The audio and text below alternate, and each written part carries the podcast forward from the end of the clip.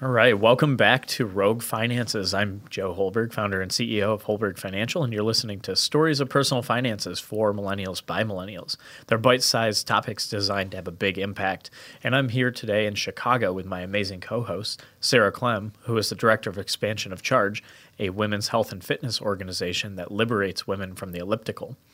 We want to talk about what you want to hear about. So submit your questions and podcast ideas to podcast at holbergfinancial.com.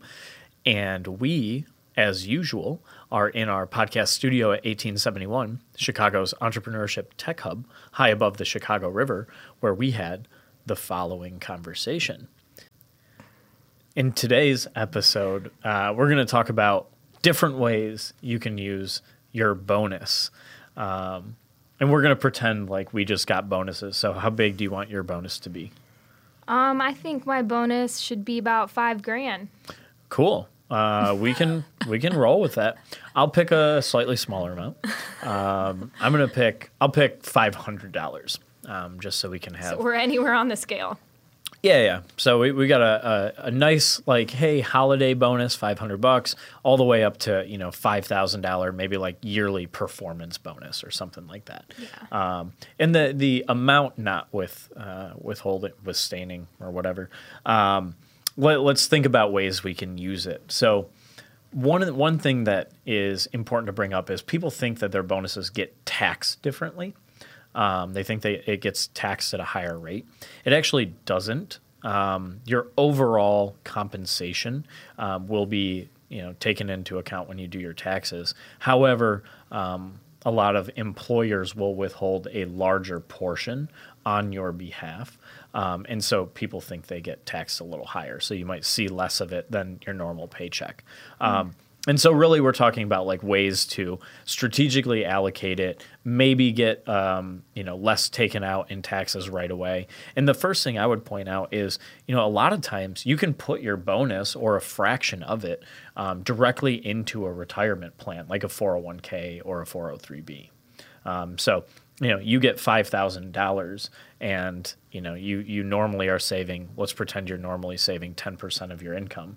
Um, that sort of implies that you would then put 500 of your 5000 um, into your 401k and a lot of times you have to like go to your employer and say like hey i want a portion or all of my bonus to go into my retirement plan Oh, you could have all of it go in there. yeah, you you can, it, and and again, it depends on your employer.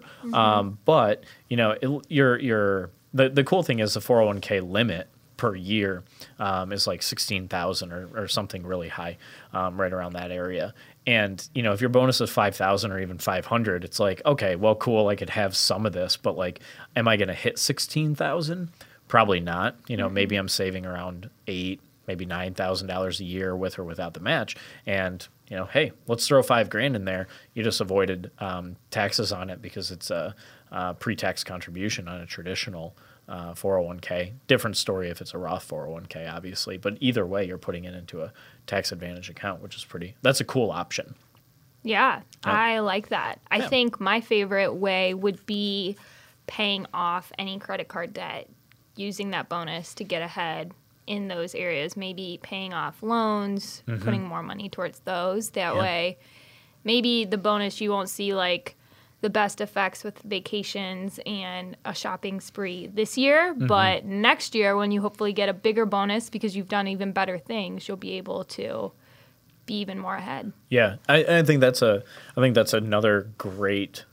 It's it's a great observation, and the thing that makes your your comment such a good obser- observation is you're not looking at it from a one year standpoint. You're actually sort of projecting and looking at it in a little longer term, and you're saying, well, hey, if I bite the bullet this year, say I've got you know three grand worth of credit card debt and your five thousand dollar bonus, you know they take out some taxes and you know you pay some bills or whatever.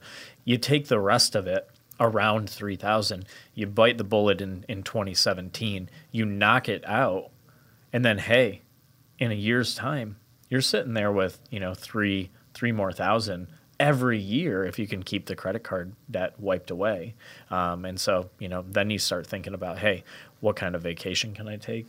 How much more can I save? Maybe I can spend a little bit more um, with some cash rather than credit. That's a, a really great way of um, uh, commenting on that. Uh, it also saves you the inherent interest rate associated with it. So not only are you paying yourself by getting rid of your debt, you're avoiding that future interest, which is extremely high. So you are in effect, you know, really taking advantage of the the value of your money and, and avoiding, you know, hundreds or even thousands of dollars worth of um, interest on your credit cards. And then say that you are amazing and don't have any credit card debt right now.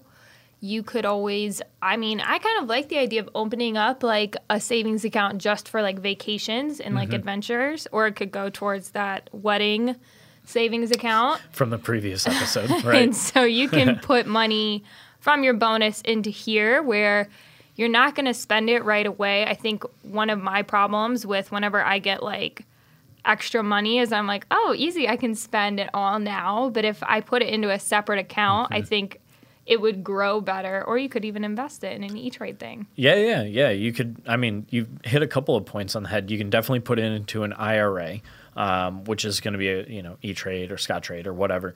Um, you can invest it, which is always a strong move, right? Because you're putting it away for for the future.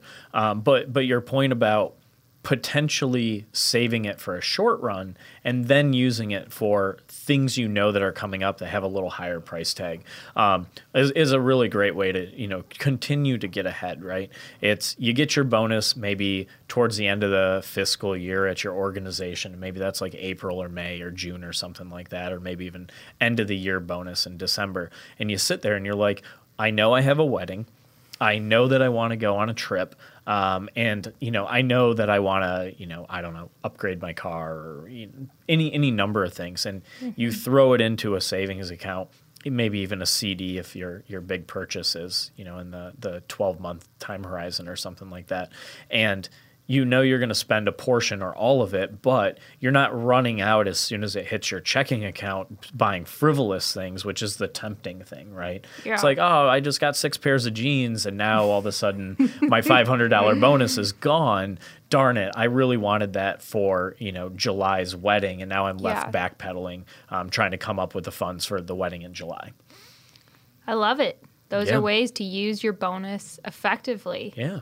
Another way to uh, just real quickly is, um, you know, you might have an IRA or a 401k, but you could put in a health savings account too, um, which is a nice way to to I sort don't know of if be we've talked about those, have we? health health savings accounts. Uh, we might have touched on them, but essentially, you know, they're they're um, vehicles, they're savings accounts um, that you can use uh, and get a tax advantage for healthcare expenses, Oh. which are pretty cool. I don't think we've talked about. It. We need to Well- do. We need to do an episode on those. I think that's a that's a good place to leave it then because we can we can pick up on health savings accounts next time. Awesome. Well, thank you, Joe, and thanks for listening to Rogue Finances. We hope you enjoyed listening as much as we enjoyed making this podcast for you. Check out Joe's new book, Rogue Finances, on Amazon. You can also learn more at holbergfinancial.com or follow us on the Facebook or the Twitter.